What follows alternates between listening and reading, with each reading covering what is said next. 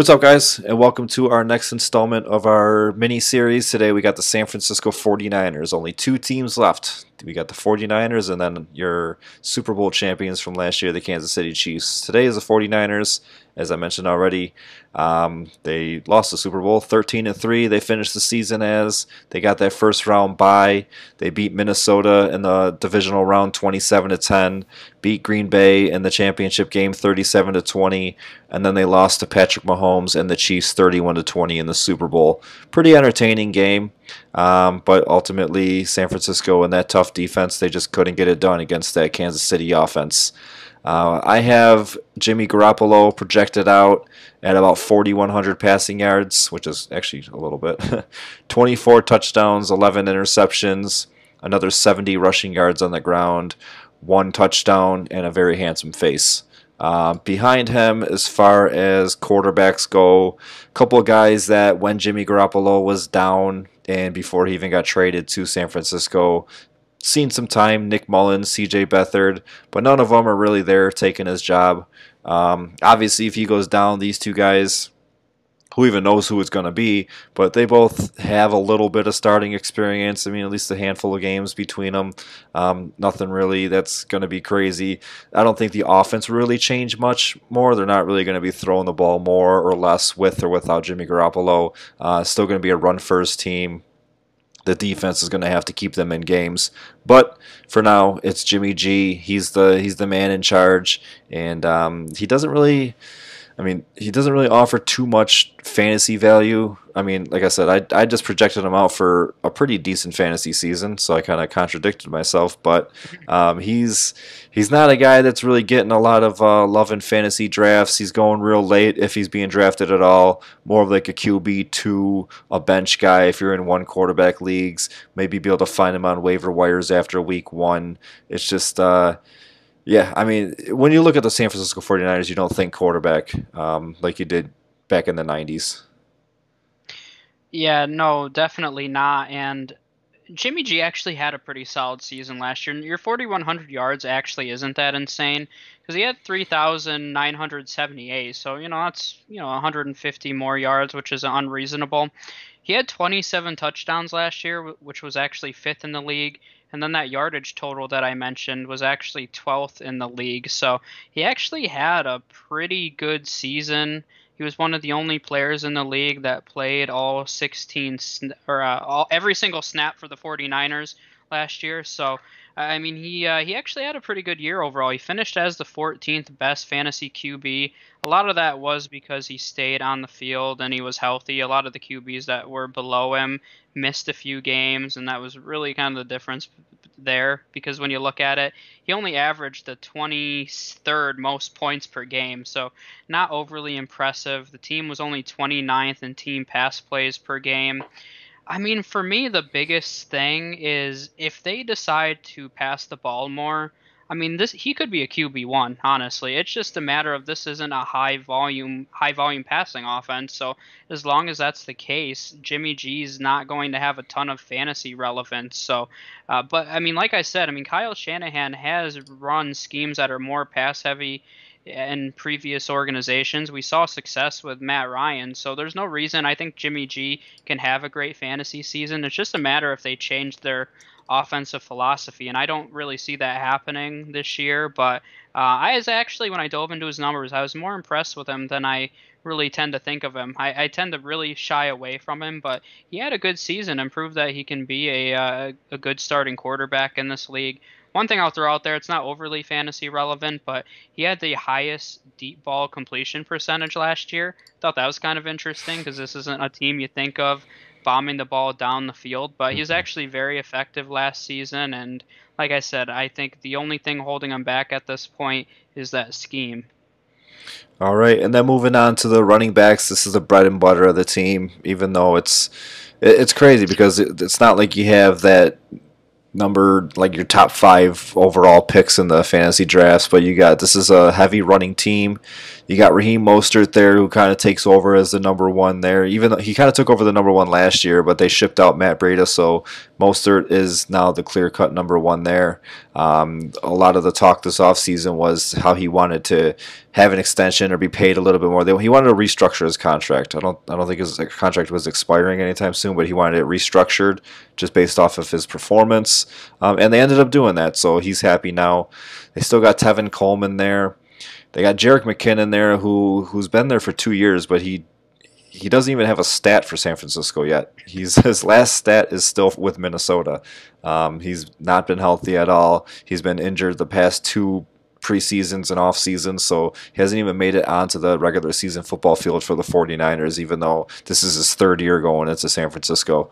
Um, so I mean, I mean, Mostert is he's being drafted in a pretty decent spot. It's uh, he's the number one on his team, but he's being drafted as more of an RB two on a run first team. I mean, that's that's good. It's not uh, it's not bad at all. Tevin Coleman, again, it's like he's kind of the situation that he had in Atlanta. He's uh, he comes over thinking that he's going to have the job or thinking that he's going to be getting a lot of work, but he's behind somebody now, just like he was behind Freeman. Now he's behind Mostert, so he's um, is not somebody that that it's going to be rostered on a lot of teams, or if he is, it's more of like a handcuff. Uh, but Mostert's the guy here, and definitely good value for him. Yeah, I mean, you say Mostert's the guy, but is he really? I mean, with Kyle Shanahan yes. there, you know, it's tough to say that. I do like his value, though. I do agree with that because this is different then when you think about teams that use 500 running backs, you usually think about the Patriots first. And the reality is that this is a run first team. The Patriots have actually been more pass happy over the course of the past five or so years. So that's a difference here. Is all three of these guys can be involved and they can still have fantasy value. Mostert's ADP right now is as the 28th running back off the board. So realistically you're taking as your flex and he can have a lot of potential there especially if they decide for whatever reason to use Mostert primarily which I honestly don't think it's a terrible idea. He looked really good down the stretch last year. Tevin Coleman I think is a, a solid complement back but he's not a guy I want to rely on to carry my backfield.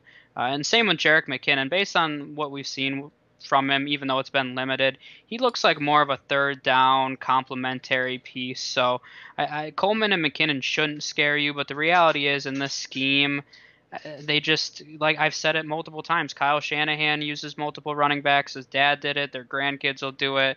Their aunts, uncle, everybody forever. Every Sh- Shanahan will use multiple running backs forever. So uh, that's why they scare me from a fantasy standpoint. But Mostert keeps dropping, so I really can't argue with his ADP not being a good value. So I'll take him in that spot, especially realistically. He might be my fourth running back, so I'll leave him on my bench and I'll ride the hot hand because that's typically what they do. So maybe you see Mostert has a hot five game stretch, ride that five game stretch and then bench him.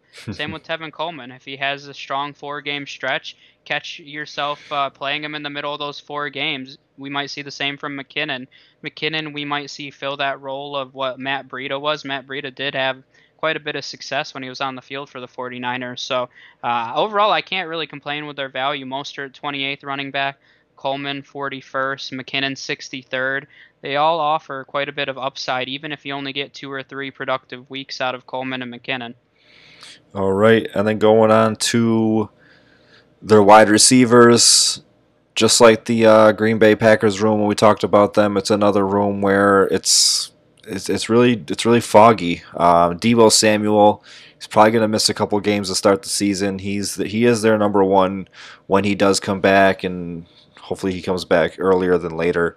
Uh, Brandon Aiyuk was one of their first round picks um, that they, they they grabbed one of the wide receivers that was in this wide receiver heavy class. Um, he seems to be at least while Samuel is out, he he might even just slot in as the number one. Um, while they're waiting for Samuel to get ready, and then other names that have been thrown out that same thing, like just be just like the Packers do behind Davante Adams. Who do they have back there that might be the number two? It's the same thing here in San Francisco. You got Kendrick Bourne, Jalen Hurd, Dante Pettis, um, Trent Taylor. Any of these guys are they going to step up? would you trust any of these guys in any lineups? I mean, these all just seem like a bunch of best ball names, if if, if anything. Uh, Brandon Aiyuk, I might take a chance on, especially early in the season. Might even slot him in a couple starting lineups, see how see how that plays out. But for not being a pass heavy team and having a bunch of uh, like wide receiver two, wide receiver three type guys on the team, it's it's really not sexy at all. Yeah, and I mean the reality is kind of different from the Packers is that we do know who their top two options here. When Deebo's healthy, it's Deebo and George Kittle. I mean, there's no doubt about it. So that's the biggest difference here, but it is a very similar situation. I love Deebo. I thought he was he was my pick to be this year's Chris Godwin. That's what people keep referring to a, a younger wide receiver with upside as now. Uh, the next Chris Godwin with Godwin's huge breakout last year. And Deebo was my pick for that. I like him. He's a yard after catch monster. Uh, so is Brandon Aiyuk, which I'll talk about in a second. But uh, my biggest problem with Deebo is that foot injury is I think that it could hurt him quite a bit this season. In dynasty formats, I'll buy all day long because he's still their number one wide receiver going forward, and he's only 23, I believe. So he's still a young guy with a lot of upside in this offense, but he could miss a decent amount of time with this. It reminds me of AJ Green last season, and I felt trapped with this last year. You tell yourself, ah, AJ Green's only going to miss the first four games because he's on the pup list, and then it gets extended. Then he misses half the season. Then it's 10 games and 12 games, and all of a sudden the season's almost over. So I'm a little afraid with that with Deebo. Um, he's being drafted a little later than AJ Green was last season because I think people are maybe learning a little bit, but Deebo overall, he's been going in the seventh or eighth round. I don't mind that value because if he does play even 10 games this season. That's decent value, and I think he could be a high upside wide receiver too for you. But I'd kind of be cautious. Don't reach on him because that injury can really impact players short term. Based on medical reports that I've read, long term he should be fine, but it's just one of those injuries you really got to let it heal fully before you just jump back onto the field. So uh, Brandon Aiyuk, who you also mentioned, yard after catch monster. He was one of the leaders in all of college football last season. That's why the pick was kind of strange to me because I think him and Deebo are similar wide receivers, and I think a lot of people were expecting them to take a big bodied CeeDee Lamb, Jerry Jeudy, more legitimate number one alpha wide receiver, but they have two speedy guys who uh, like to accumulate yard after the catch, similar to George Kittle, who's a beast at doing that as well. But Aiyuk, I agree. I'd use him early in the season if Deebo's out because he's probably the second option. So even though this isn't a pass happy offense, will definitely have some value there, and you can probably grab them pretty late in drafts right now. I've taken them in the 15th round in a few mocks, so that's great value, especially if Deebo misses significant time. Beyond that, I'm not drafting any other of their wide receivers. We mentioned this isn't a high volume passing offense, so they're not going to be able to support George Kittle Deebo and Brandon Aiyuk. And even if Deebo's out, I don't think they're going to be able to support three fantasy relevant pass catchers. So I, I, like Kendrick Bourne. He's more of a red zone threat. He did have five touchdowns last season. So if you're desperate for whatever reason to take a 49ers pass catcher, you can try Kendrick Bourne. I probably wouldn't take it better be a really deep league too. I mean, I just I, I really don't see much upside here. Kendrick Bourne is a big body. I said they don't really have one. I guess Kendrick Bourne is, but he's not really a starting caliber wide receiver based on what I've seen. So uh, no one else. I know I hear a lot of rumblings with Jalen Hurd everybody loved Dante Pettis last season. That was a lot of uh, a lot of fantasy players laid a lot on the line for Dante Pettis. They thought this was going to be his breakout year, and we never saw it. But I just can't see this low volume passing offense sustaining multiple pass catchers. Yeah, they brought in Travis Benjamin this offseason, but he did the voluntary opt out. And then um, when they picked their first first round pick, every wide receiver was available except for Henry Ruggs. So it's, I mean, they definitely could have uh, beefed it up there. But being the team that they are, defense heavy, run first team, they went with defensive tackle. They went along the defensive line. So it, it's what works for them. Um, I kind of skipped over the offensive line. So why don't we go back to that? Sure. So a lot has changed on this. Well, I won't say a lot, but a big piece did. Joe Staley retired. He's been one of the better left tackles in all of football for the past few years. Uh, actually, Pro Football Focus is number one rated left tackle the past five years, but they acquired Trent Williams, who's been an all pro left tackle. So that's a huge acquisition for them. And really, that made them the winners of the NFL draft. Even though they didn't draft a lineman, they acquired an all pro offensive tackle. So that's huge for them. That was a great acquisition, and Pro Football Focus has them ranked as the eighth best line heading into next season. All right. And then their final offensive position, you got the tight ends, and you couldn't talk about the San Francisco 49ers without mentioning Jordan Reed. Um, I'm just kidding. They got uh, George Kittle, arguably, I mean, definitely top two tight end, arguably number one. He is he's everything that you want a tight end as far as fantasy goes, as far as reality goes. He makes the uh, he makes catches, he blocks, he opens up that uh, he opens up the run game for him. He's I mean he held the record for uh, for most what was it catching yards in a season by a tight end for a little bit I think and then Zach Ertz got it or it was vice versa one of the two had it and the other one broke it in the same day um, but yeah, I mean George Kittle, he's he's younger than Kelce, so in dynasty leagues he seems to be going a little earlier than Kelce. But you, usually see these guys go back to back. When when Kittle's taken, then usually Kelce's within the next pick or two. Um, but Kittle is he's if there's anybody that you want from this team that's going to be catching footballs, it's George Kittle. That's over Deebo Samuel. That's over any of these running backs.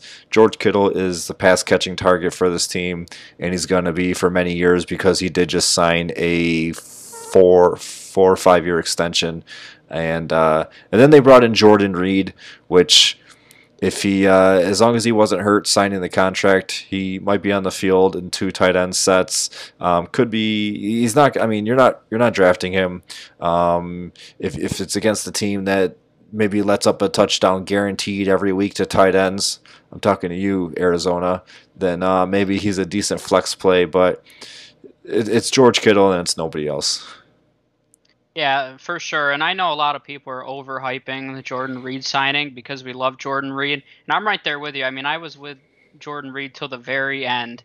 And uh, I mean, I felt like I was drafting him every single season just because of that upside that he had. But realistically, he's not going to be a huge threat. I mean, I'd keep my eye out on him just because he has so much talent. And when I was looking at this offense, 87% of their plays were two wide receiver and two tight end sets last season. And even though George Kittle's been the only fantasy relevant one, they have a lot of strong pass or uh, yeah, pass blocking tight ends. I had to think about that for a second. Strong pass blocking tight ends. So George Kittle's really uh, the only one that I think is going to have fantasy relevance. So, uh, and he's kind of interesting to me too because I don't like taking tight ends early but he gives you such a position advantage along with Travis Kelce that I really can't argue with taking them in the top three rounds. As much as I'm not one to reach on Kelce in the second round, if either one of them fall to the third round, I mean, I really start thinking about it just because of the advantage that it gives you. And there's no doubt George Kittle is the number one option in this passing game. I've talked about it before. There's not very many tight ends you can say that about. So he's one of the elite ones in the game. Uh, I mentioned him being a yard after catch monster previously, and this is kind of interesting to me since he's come into the league. He's second in the entire NFL in yards after the catch, only behind Christian McCaffrey. So, kind of interesting. You don't think of a tight end doing that, but he's dominant. He's a strong pass blocker, run blocker. He's a talented pass catcher. He does everything you want in a tight end, and he'll have a ton of fantasy value once again. All right, their special teams. They got Robbie Gould place kicking for them. He's uh, on an offense that's might be middle of the road. It's really tough to say if Robbie Gould is going to be fantasy relevant. He's a good kicker. He's an accurate kicker, um, but don't know how this offense is going to be. I mean, you can't I guess you can win a lot of games just by running and, and, stopping the other team on defense. But when you think of a when you think of wanting a kicker, you want a kicker that's or you want a team that's going to be putting up a lot of points, um, getting getting into field goal range a lot, getting a lot of touchdowns, so you can get those extra points. And uh, he plays in a good environment. It's it's real sunny out there in San Francisco, and um, and their divisional games, aside from Seattle, who could get some some bad weather, are uh, in in either domes or fairly good weather stadiums. So um, he's kind of on the cusp for me. I don't really know how I feel about him. Probably taking other kickers over Robbie Gould. Yeah, and I think you really hit everything that needed to be hit on. But Robbie Gould is a very accurate kicker. I couldn't believe when I looked at him that he's 37 years old. For some reason, I didn't think he was that old, but he's been in the league for a while, and he's been one of the most accurate, very good real life kicker, a guy that you can rely on from a fantasy standpoint, he was the 15th highest scoring kicker last season, so pretty solid if you need a bye week fill in at some point in a good matchup. He's a guy I would play, has some favorable conditions. But yeah, I mean, you hit on the biggest point. This isn't a high volume, high octane offense scoring 30 points a game. And, you know, the more points an offense scores, the more points your kicker is going to score. So, I, uh, yeah, I probably wouldn't draft him. He's more of a guy you pick up to fill in during a bye week. And then as far as their special teams go for uh, kick and punt returning, Dante Pettis. If you're still on the Dante Pettis train, he does uh, he does return some punts too, so he could add some value there.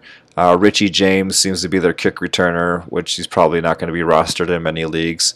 Uh, but Pettis, if you're if you're still holding out hope on him, and he's got a favorable matchup where San Francisco might have to throw the ball a little bit more, and you want to throw him in there, you might get some punt return points from him too.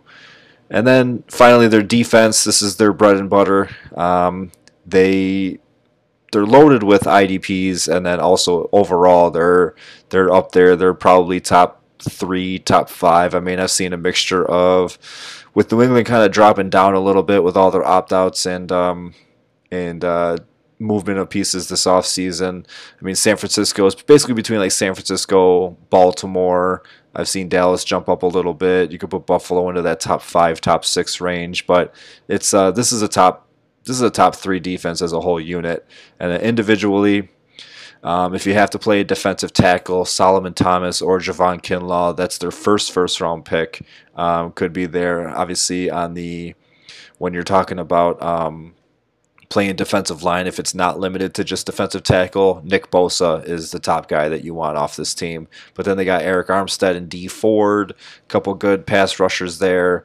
Kwon Alexander, Fred Warner uh, from the linebacker position. Those are guys that could get to the quarterback. Those are guys that could get you some sacks and tackles.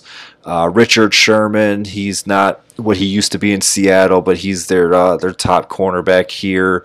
When it goes when it comes to fantasy, we've mentioned it many times. You don't really want to look at the top cornerback because uh, they don't get the ball thrown their way a lot. And this might be the case for Richard Sherman, even though, like I said, he's a he's a shell of himself from Seattle. He's still he's still a top cornerback in this league. Um, if you are going to grab anybody on the defensive back side, Jimmy Ward is probably the guy there. Uh, the free safety, get to the get to the ball carrier, get tackles, get those interceptions. But overall, excellent defense. Um, a league winning defense, but they are going to be overdrafted, drafted too high. When I say overdrafted, they're going to be drafted higher than the 14th, 15th last round, uh, where you should be taking a defense because people are gonna you're going to see Baltimore go off the board, and then next up you're going to see Chicago or or San Fran go off the board, and there's other player value that you could be grabbing there, but if you get your hands on San Francisco's defense, you could pretty much plug them and play them all season, except for their uh, except for their bye week as a Rams fan, I hate thinking about and looking at the 49ers defense because it's very young too, and that's very scary, and I hate thinking about it. And uh, playing against them is it's a challenge. From a fantasy perspective, they were third as a unit last season in defensive scoring. So you mentioned I'd have them as a top three unit not a lot has changed. They lost DeForest Buckner, but they replaced him with first round Javon Kinlaw, so really not much of a loss. A little bit there because he'll go through some rookie ups and downs, but you know this defense is good when Dee Ford is listed as a backup. And this is a guy that two years ago had 13 and a half sacks. So Dee Ford's a talented pass rusher, and he's not even listed as a starter currently on their depth chart. And that's because the guys they have listed right now, Arik Armstead and Nick Bosa, are two of the best in the league. Armstead had 10 sacks last season. He was the 15th highest scoring defensive lineman, so definitely draftable. I know a lot of leagues play two defensive linemen, and he's a guy that should be drafted. Nick Bosa was 12th as a rookie, so he's a defensive lineman one. Uh, and he realistically has some room to improve there because that was only as a rookie. He should be a consensus top five guy for years to come, along with his brother. Uh, where I start to get really scared, uh, well, I guess I'll say first their uh, defensive backfield.